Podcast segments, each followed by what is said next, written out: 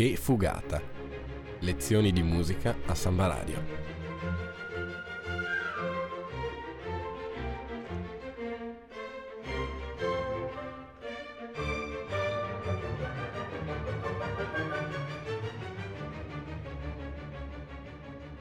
In studio Nicola Pifferi e Alessandro Arnoldo.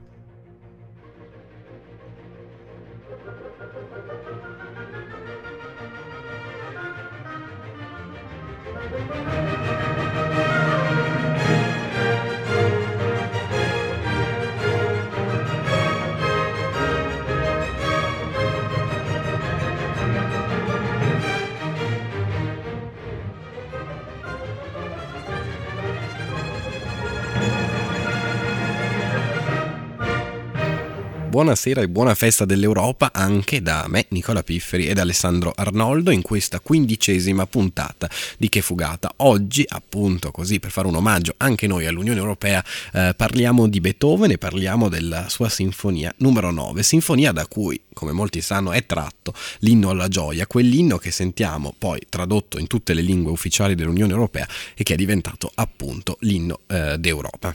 La strada che porta alla nona e, e, e, e ultima sinfonia quindi di Beethoven parte da lontano. In una lettera del 1793 del consigliere di Stato alla figlia di Schiller si accenna alla volontà del giovane Beethoven di musicare l'Ode alla gioia del poeta appunto tedesco.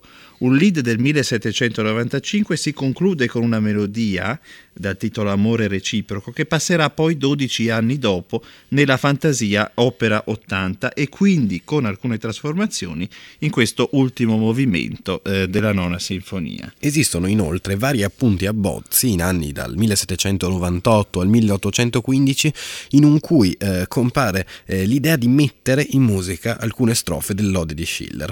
Il progetto di un nuovo lavoro sinfonico sinfonico dopo la settima e l'ottava si affaccia d'altra parte nel 1811, ma resta per un decennio larvato e di non chiara delineazione. Ancora nel 1822 infatti Beethoven ha in mente due diversi lavori sinfonici, uno in re minore per la Società Filarmonica di Londra, che gliene aveva fatta richiesta, e uno eh, con intervento corale su un testo tedesco ancora da reperire. Durante il 1823 i due progetti confluiscono in uno solo.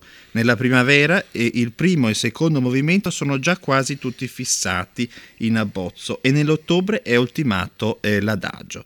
Nel febbraio del 1824, con l'inserimento quindi dell'Ode di Schiller, la sinfonia è completata e cominciano lunghe trattative per la prima esecuzione, che quindi avrà luogo a Vienna il 7 maggio del 1824 al teatro di Porta Carinzia sotto la direzione dell'autore, già eh, sordo, va detto, con grandissimo successo di pubblico.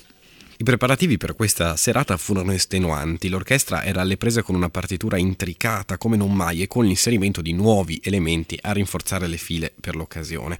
Eh, le parti vocali erano mostruosamente difficili, Beethoven venne supplicato di facilitare alcuni passaggi a complicare il tutto però c'era il pochissimo tempo a disposizione per le prove, neanche un mese. Nonostante tutto ciò, la sera del 7 maggio 1824 la sinfonia fu accolta con enorme entusiasmo dal pubblico viennese. Vennero eseguiti anche l'ouverture, eh, la consacrazione della casa, opera 124 e tre parti della Missa Solemnis. Il responsabile generale del teatro, Duport, ci teneva che Beethoven dirigesse personalmente l'esecuzione e questi accettò, anche se la sua sordità, come dicevamo prima, ormai era totale e da tanto tempo non gli consentiva più di condurre un'orchestra come si deve. Fu così che Umlauf, l'anziano direttore, avvertì i musicisti di seguire solo i suoi gesti. Al termine Beethoven non si accorse dell'entusiasmo del teatro. Fu il contralto Caroline Hunga, che prendendolo dolcemente per le spalle lo fece voltare per vedere il pubblico che lo acclamava, sventolando un mare di fazzolettini bianchi. Una delle novità più rilevanti di questa sinfonia, che non si limita quindi a concludere un, un grande ciclo, ma appare come la sublimazione di quella che è l'arte beethoveniana, è il superamento dello schema eh, della sonata, dei due temi contrapposti, a favore di un'elaborazione più complessa che non solo mette in gioco quindi materiali diversi, ma va a moltiplicare quelli che sono i livelli di contrapposizione.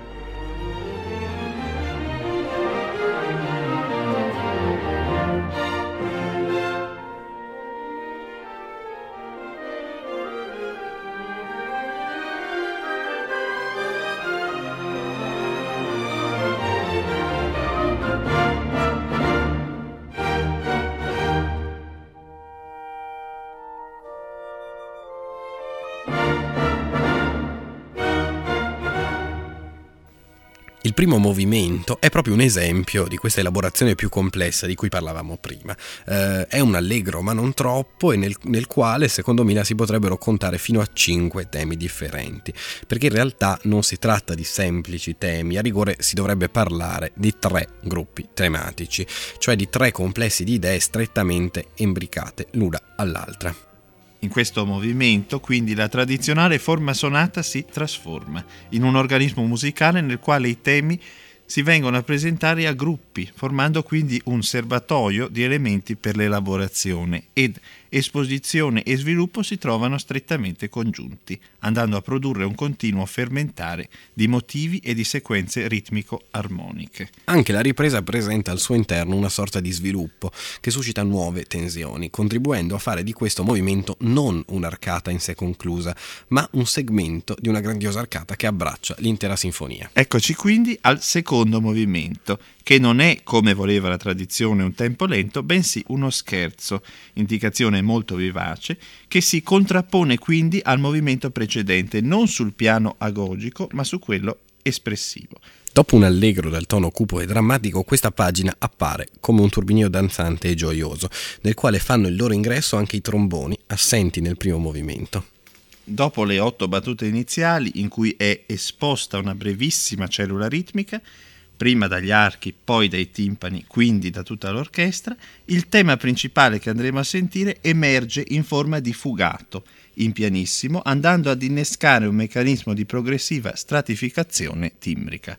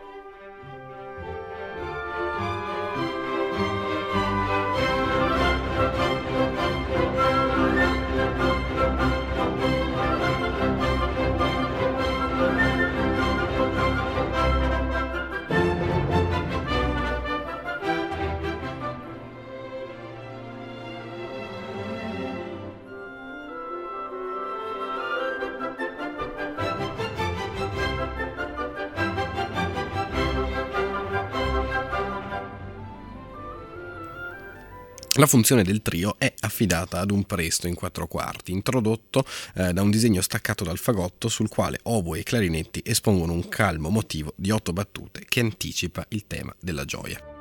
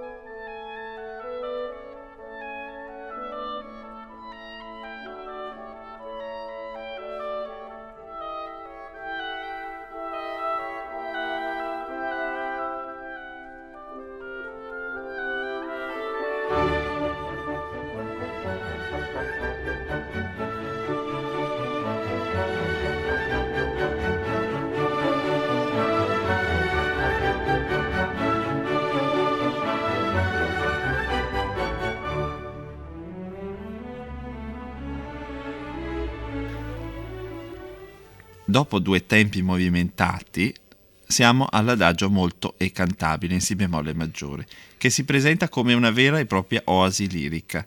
Introduce l'elemento della cantabilità attraverso due temi intensamente espressivi, i quali imprimono al movimento un sentimento di dolore e di contemplazione che, in un certo senso, ricorda la Missa Solemnis una cantabilità ancora senza voce, anche se il compositore aveva forse inizialmente progettato, stando a quanto sostiene George Groove, di far entrare il coro già in questo movimento, in coincidenza con l'enunciazione del secondo tema. Dal punto di vista formale, alla struttura del lead Beethoven sovrappone quella della variazione, individuando un modello che adotterà anche nei tempi lenti negli ultimi quartetti per archi.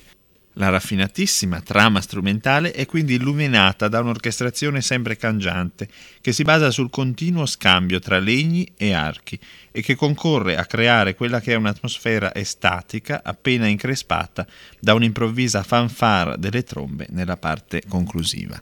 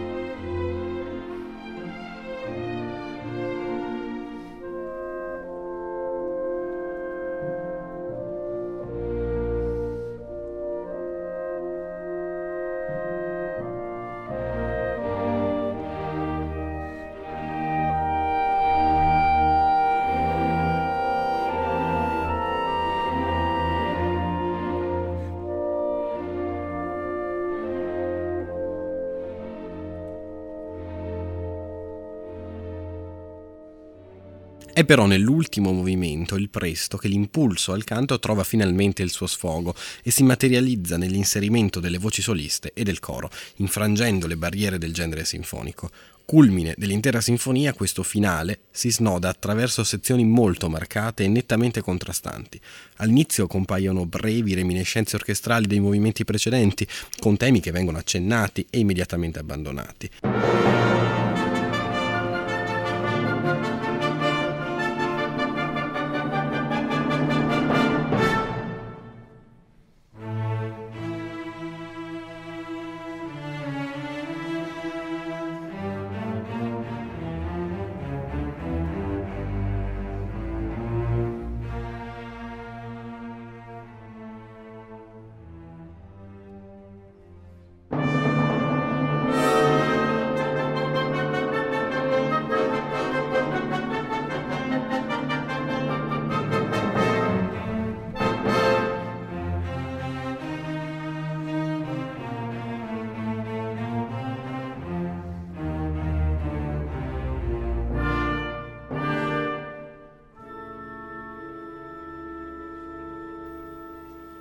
Poi, lentamente, prende forma il tema della gioia, che inizialmente si presenta appena abbozzato, in quattro battute, da oboi, clarinetti e fagotti, su un pedale dei corni, per poi andare ad espandersi in tutta l'orchestra e nelle voci.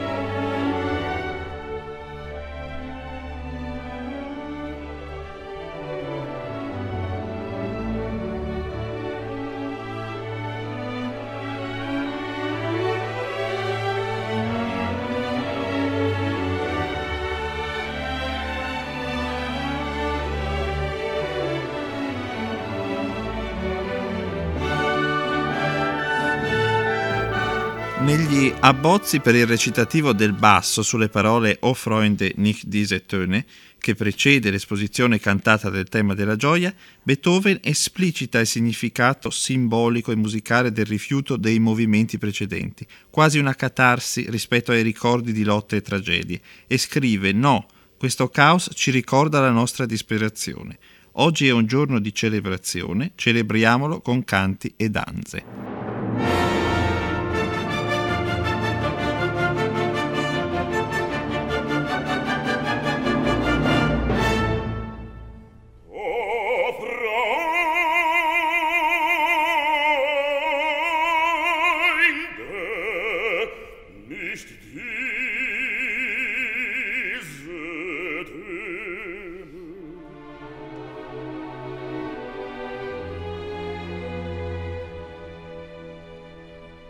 Oh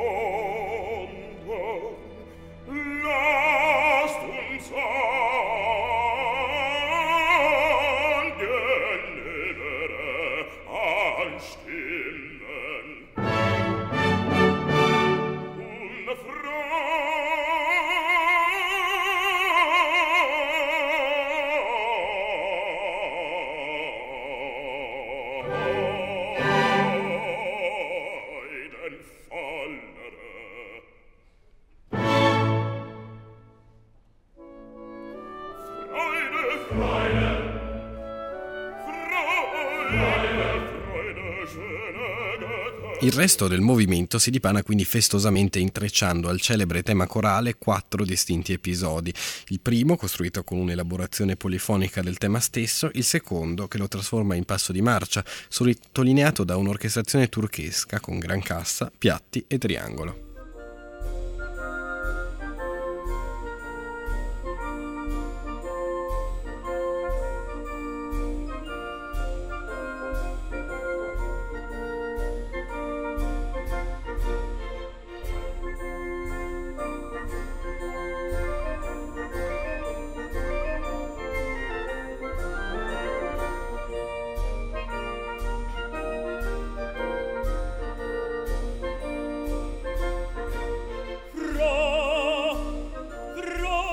Quindi il terzo che eh, contiene l'inno alla gioia che tutti conosciamo introduce un nuovo tema, un andante maestoso sulla penultima strofa dell'Ode Seid umschlungen Millionen.